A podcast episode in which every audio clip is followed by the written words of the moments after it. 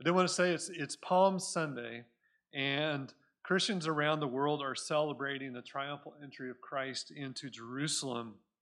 And in order to get to Palm Sunday, I want us to read about another king who lived 1,000 years before in 2 Samuel 24.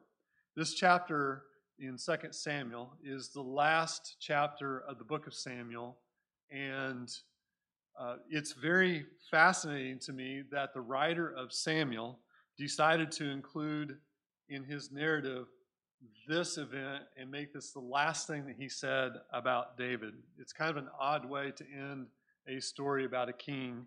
You have to go into First Kings chapters 1 and 2 to see the old age and death of David. But this is how the narrator decided to end the book of Samuel on the life of David. Now we're going to work our way all the way, we're going to go all the way through chapter 24, making comments and explanations as we go. But I did want to say that the chapter is divided into three sections. Verses 1 to 9 recount David's sin in making the census. Verses 10 through 17 recount the judgment of God. And then verses 18 to 25 recount the sacrifices. And so let us begin by reading the first 9 verses together and see the sin of David. Verse number 1, and the anger of the Lord was kindled. I'm sorry, let me start over. Again, the anger of the Lord was kindled against Israel, and he incited David against them, saying, "Go, number Israel and Judah."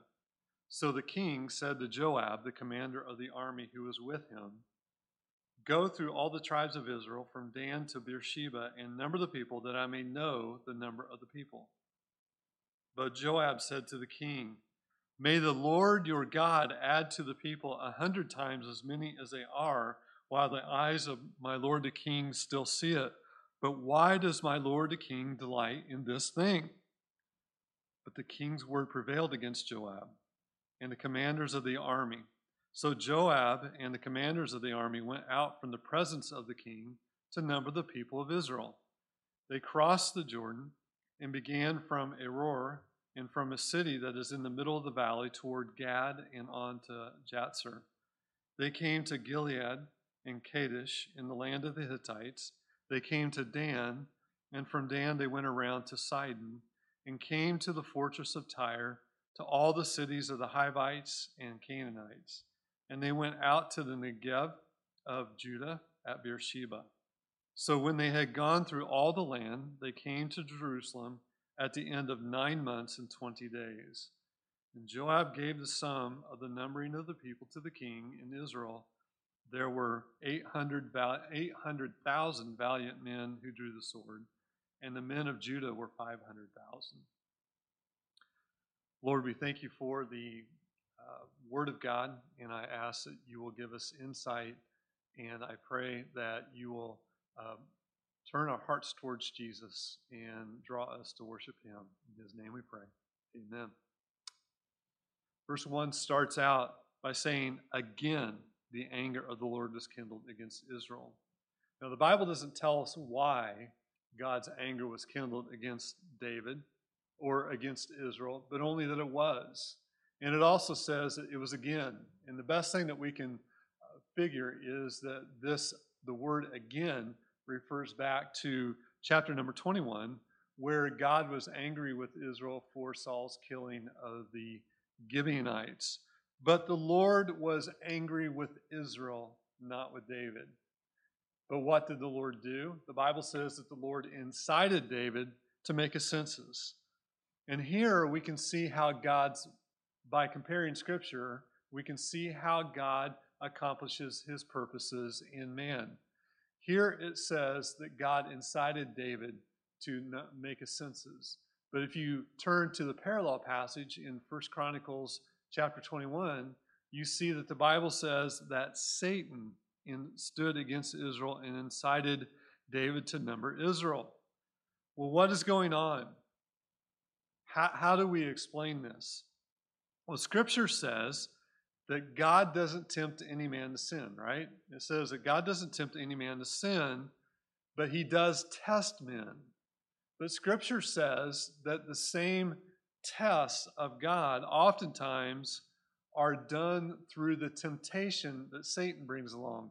And Satan's purposes are not good, while God's purposes are good. We can see this in Job.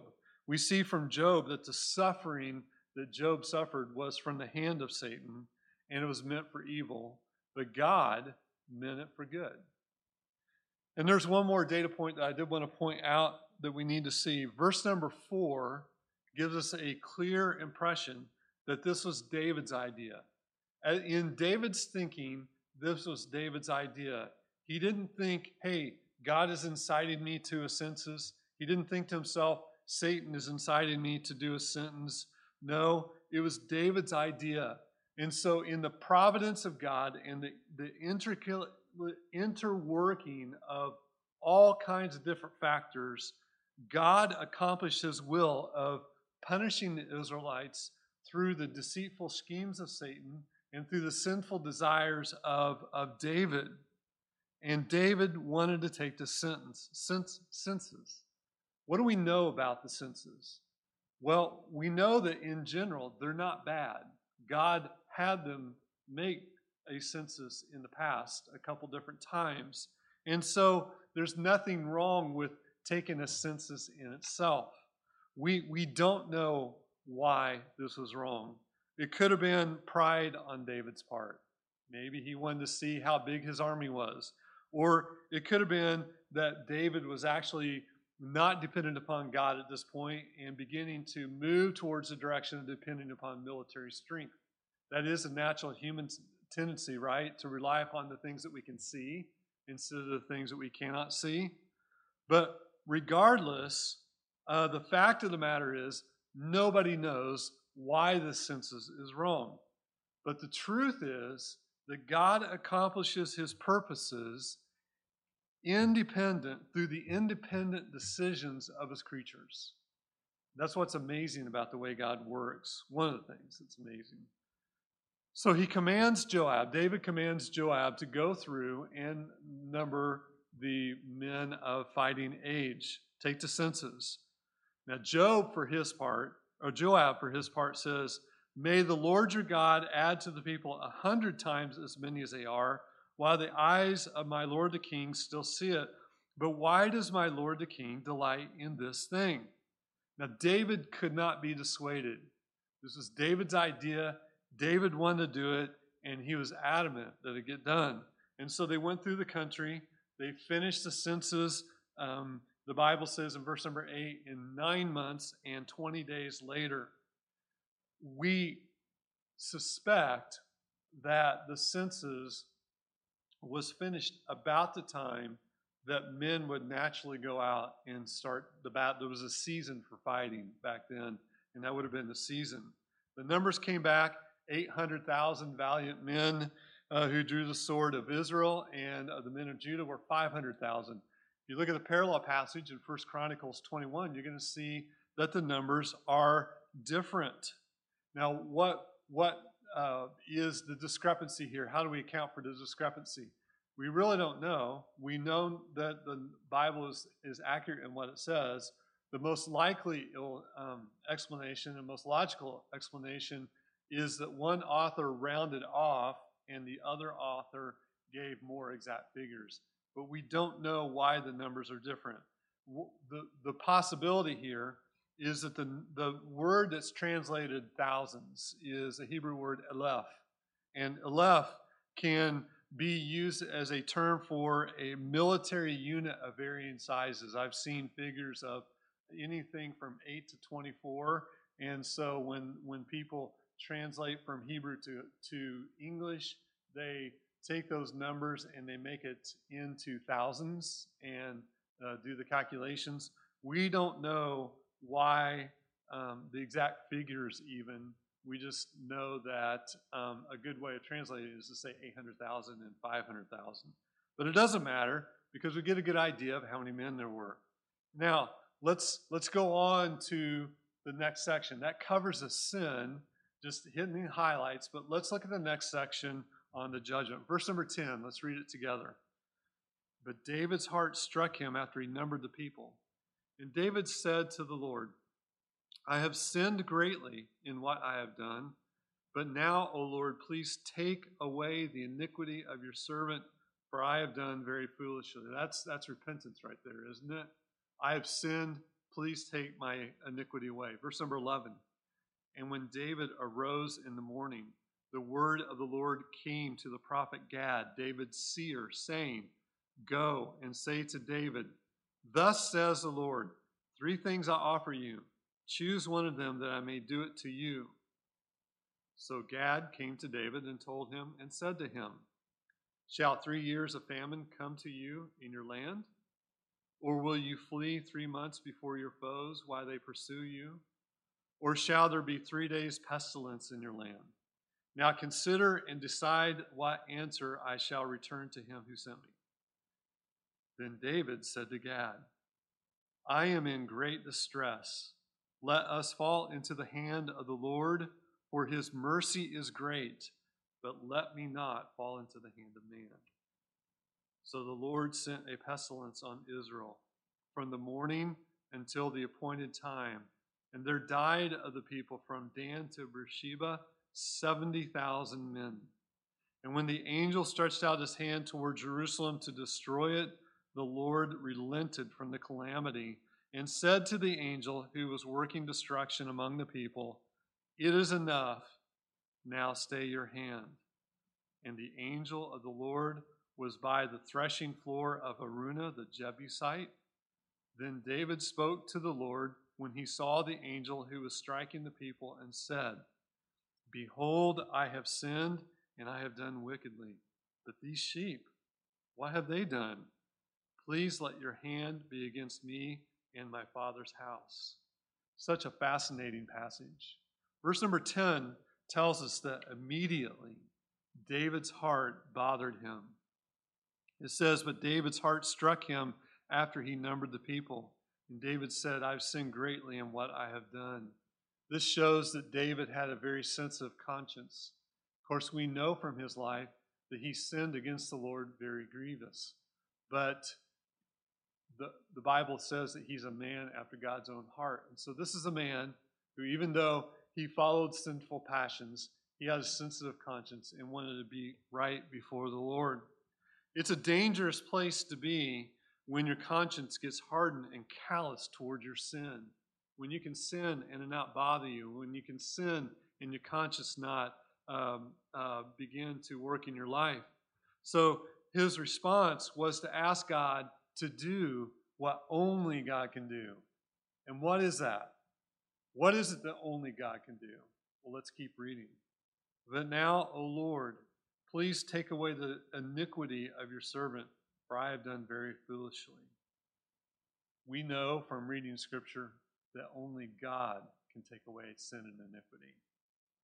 There is no sacrifice that David could make to atone for his sin. There is no sacrifice that he can perform to take away his sin. It's something that only God can do. And it's only God's choice to take away sin.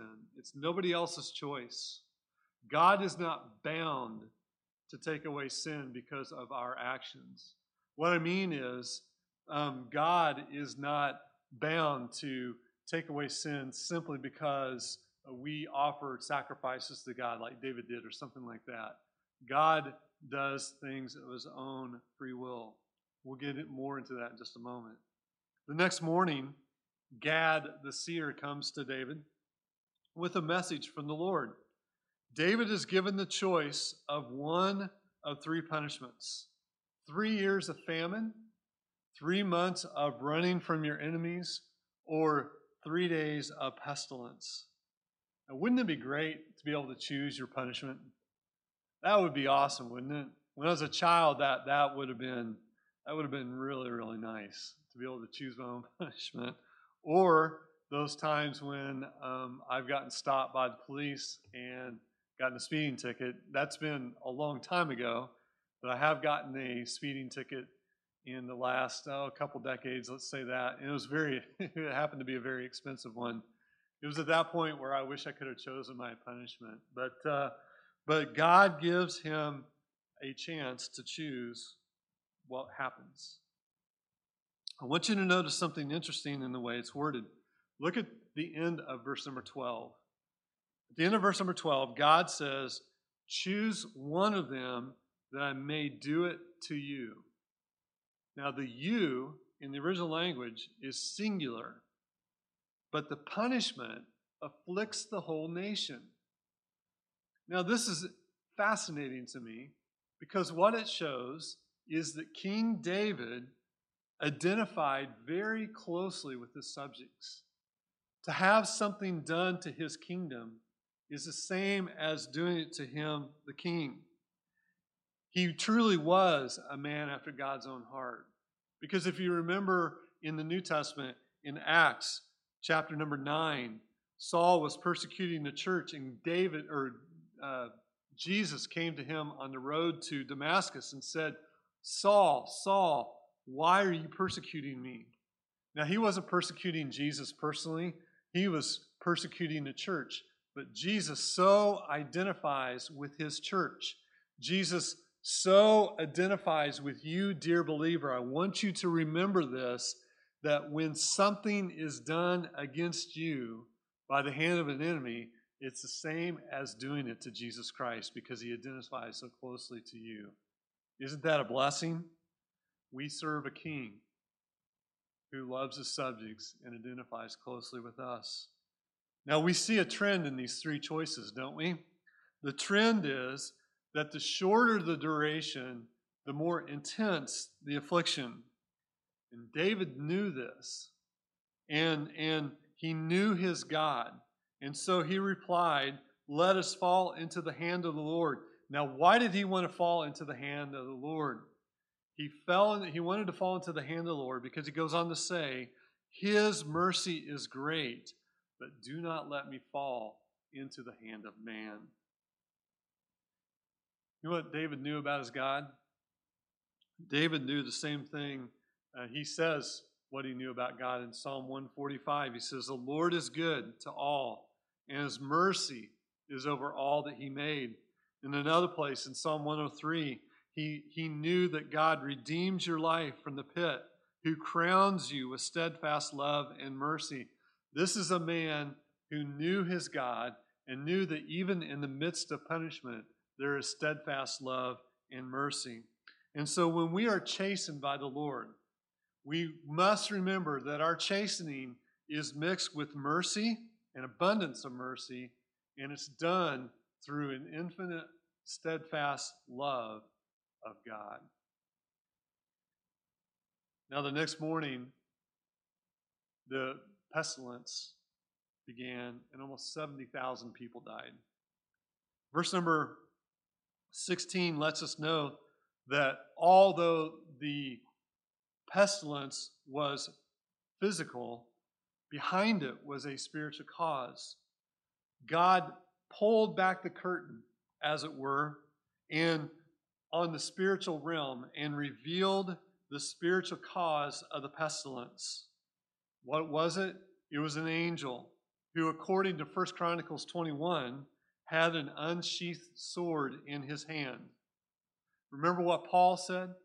Paul said, we wrestle not against flesh and blood, but we wrestle against spiritual beings, spiritual wickedness in high places. There's a spiritual battle going on. And many times behind physical realities that we see is an even more clear spiritual reality that we do not see. And the order of events is important here. First, the Bible says that the angel stretched out his hand to destroy Jerusalem. The next thing the narrative says is that God relented and told the angel to stay his hand. This angel had been destroying people all through the land by pestilence, and it was preparing to destroy, the Bible says, destroy Jerusalem. But God relented. Now, why did God relent? Why did God relent? Was it because David interceded? No, because David hadn't interceded yet. Was it that God decided that everybody had repented? No. God did it for his own glory. The word relented means grieved. David did well to place his trust in God's mercy, because even with all the destruction, God is grieved at the destruction of the wicked. God, the Lord's words to Ezekiel in Ezekiel 18, "Have I any pleasure in the death of the wicked, declares the Lord God, and not rather that he should turn to his way and live." In the midst of that punishment, that pestilence that was coming along, God really desired that these people turn from their sin and turn to him. That's what Ezekiel 18 and verse number 23 says later on. In verse number 32, God said, "For I have no pleasure in the death of anyone, declares the Lord, so turn and live." And here, so one verse he says, "I don't have pleasure in the death of the wicked." I have pleasure in that somebody would turn from their sin and live. And so what does he do? In verse number 32, he restates the first part, and then he pleads with people, will you turn and will you live? And that's what the Holy Spirit is doing in people's lives even today. The Holy Spirit is calling on people to turn and to live. Now from his vantage point in the city, David could see that the divine visitation had reached the threshing floor of Araunah the Jebusite. He was able to see the angel standing up there. So he went out to meet the angel. Now, God had already relented, remember? And he had already told the angel not to proceed with the destruction of Jerusalem. But apparently, David didn't hear that conversation. And so he intercedes. Verse number 17, a very key verse that I want us to come back to in just a minute. "Behold, I have sinned, and I have done wickedly. But these sheep, what have they done? Please let your hand be against me and against my father's house." I just have one question for you before we go on. Did God answer that question? Did God answer that request? Let's go on to verse number 18 and read the rest of the chapter. "And Gad came that day to David and said to him, 'Go up, raise an altar to the Lord, and on the threshing floor of Araunah the Jebusite.' So David went up at Gad's word, as the Lord commanded. And when Araunah looked down, he saw the king and his servants coming toward him. And Araunah went out and paid homage to the king with his face to the ground. And Araunah said, 'Why has my lord the king come to his servant?' And David said, 'To buy the threshing floor from you, in order to build an altar to the Lord, that the plague may be averted from the people.' Then Araunah said to David, 'Let my lord the king take and offer up what seems good to him. Here are the oxen for the burnt offering, and the threshing sledges, and the yokes of oxen for the wood. All this, O king, Araunah gives to the king.' And Araunah said to the king, 'May the Lord your God accept you.' But the king said to Araunah, 'No, but I will buy it from you for a price. I will not offer burnt offerings to the Lord my God that cost me nothing.' So David bought the threshing floor and the oxen for 50 shekels of silver. And David built there an altar to the Lord and offered burnt offerings and peace offerings. So the Lord responded to the plea for the land, and the plague was averted from Israel." David is commanded to build an altar to make sacrifices to God on the threshing floor of Araunah. The conversation between these two men must be understood through custom. It was common when a person wanted it. Well, let me back up. Apparently, it was common that when somebody wanted to buy a property, the other person would say, "I'll just give it to you." We find that in Genesis when Abraham wanted to buy the cave of Machpelah, and he went and offered to buy it. And he said, "No, I'll just give it to you." And Abraham said, "No, I can't do that." And eventually came back and said, "Well, a certain number of shekels of silver, what is that between us?" And that was the price that he was offering. And here, the negotiation was very similar. The man said, Araunah said, "I'll just give it to you." And David said, "I can't do that." And once he goes through the niceties, the deal was made to buy it for 50 shekels of silver. Now, this piece of property already had a long biblical history. If you remember, 1,000 years prior to this, On this piece of land, Abraham laid Isaac upon an altar in obedience to the Lord. 1 Chronicles 22:1 tells us that this location is where Solomon, David's son, built a temple to the Lord. David offered burnt offerings and peace offerings to the Lord. And the Bible says that the Lord stayed the plague. The burnt offering, you must realize, represents propitiation of sin, and the peace offering represents fellowship with God. 1 Chronicles says that God accepted the sacrifice, and fire came down from heaven and consumed it. And the response of the Lord, accepting the sacrifice in stopping the plague, really did not have to do with David's sacrifice.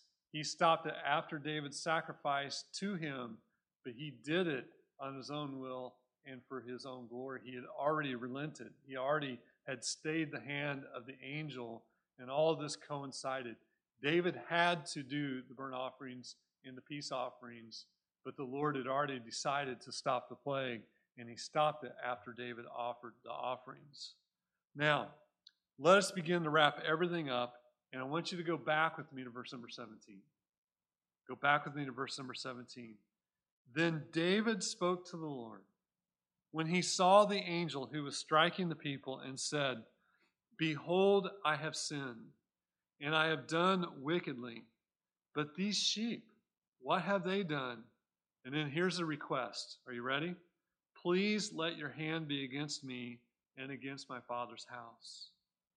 Notice the term of endearment that David uses to speak of his subjects. What does he call them? He calls them sheep. Now, this is common in the ancient Near East. We have abundant records of different pharaohs calling their subjects sheep. Many Babylonian kings called their subjects sheep, including Hammurabi. Remember Hammurabi's law code? You learned that in history class. He called his subjects sheep. Kings of Persia called their subjects sheep.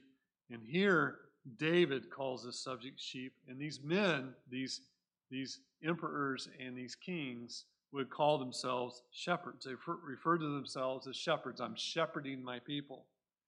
And he requested of God that God's hand be against the house of David and not against the people. Now, here's the question.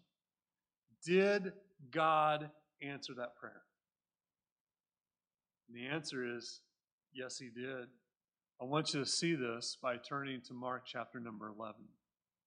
Turn with me to Mark chapter 11, and we're going to circle back around to Palm Sunday. Mark chapter number 11. 1,000 years later from this event, came one riding into Jerusalem on a donkey. And verse number 9 says that people were shouting the following: "Hosanna! Blessed is he who comes in the name of the Lord.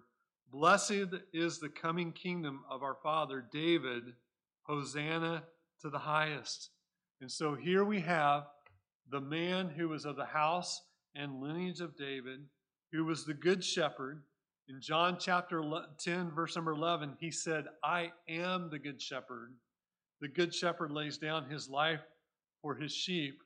And when he laid his life down, he answered David's request in verse number 10 to take away the sin. 1 John chapter 4 and verse number 10 says, "In this is love, not that we have loved God, but that he loved us and sent his son to be the propitiation for our sins." And so Jesus Christ came and was the propitiation for our sins. He rode into Jerusalem. He went into his father's house. He cast out the money changers, the Bible says. And 6 days later, he died on the cross near that temple. But he was the propitiation, and that's a big word. We don't use that word very often, do we? The word is sometimes used interchangeably with the word expiation. But they're two different words. The word expiation means to cover sin. It just means to cover it up. The word propitiation did, in Christ's sacrifice, did more than cover our sin. His sacrifice removed our sin. And that's what propitiation means. Propitiation means to remove sin. And so God answered David's prayer of removing the iniquity and placing it on his father's house, and he did it through his son, Jesus Christ. When he was sacrificed on the cross, not only did he remove David's sin and the sins of the people of Israel, he removed our sin as well. But he also answered David's prayer by bringing his hand against the house of David, because the Son of God from the house of David rode triumphantly into Jerusalem that Sunday. Then after an unjust trial, was crucified not far from the threshing floor of Araunah the Jebusite, and took on the sin of the redeemed. In that moment, he covered David's sin. He removed David's sin. He covered the sin of the redeemed Israelites and removed it from them, and he removed and covered our sin, my sin and your sin. The burnt offering that David offered symbolized the propitiation of sin, and that was only a shadow. Calvary was the reality. The peace offerings that symbolized fellowship and peace with God were the shadow, but Christ's sacrifice resulted in the reality. Paul said, therefore, since we have been justified by faith, we have peace with God through our Lord Jesus Christ. God answered his prayer. David had peace. Israel had peace. And we now have peace with God. If you'll look back at Mark chapter 11, you want to think of the magnificent background and the events that lead up to the glorious entry of our King of Kings, Lord of Lords, the Good Shepherd, the Son of God from the house of David. Let's read this one more time, taking into account all of this historical background as we read about the triumphal entry today. Verse number 1. Now when they drew near to Jerusalem, to Bethpage and Bethany, at the Mount of Olives, Jesus sent two of his disciples and said to them, go into the village in front of you, and immediately as you enter into it, you will find a colt tied on which no one has ever sat. Untie it and bring it. If anyone asks you, why are you doing this? Say, the Lord has need of it and will send it back here immediately. And when they went away, they found a colt tied at the door outside the street, and they untied it. And some of those standing there said, what are you doing untying the colt? And they told them what Jesus had said, and they let them go.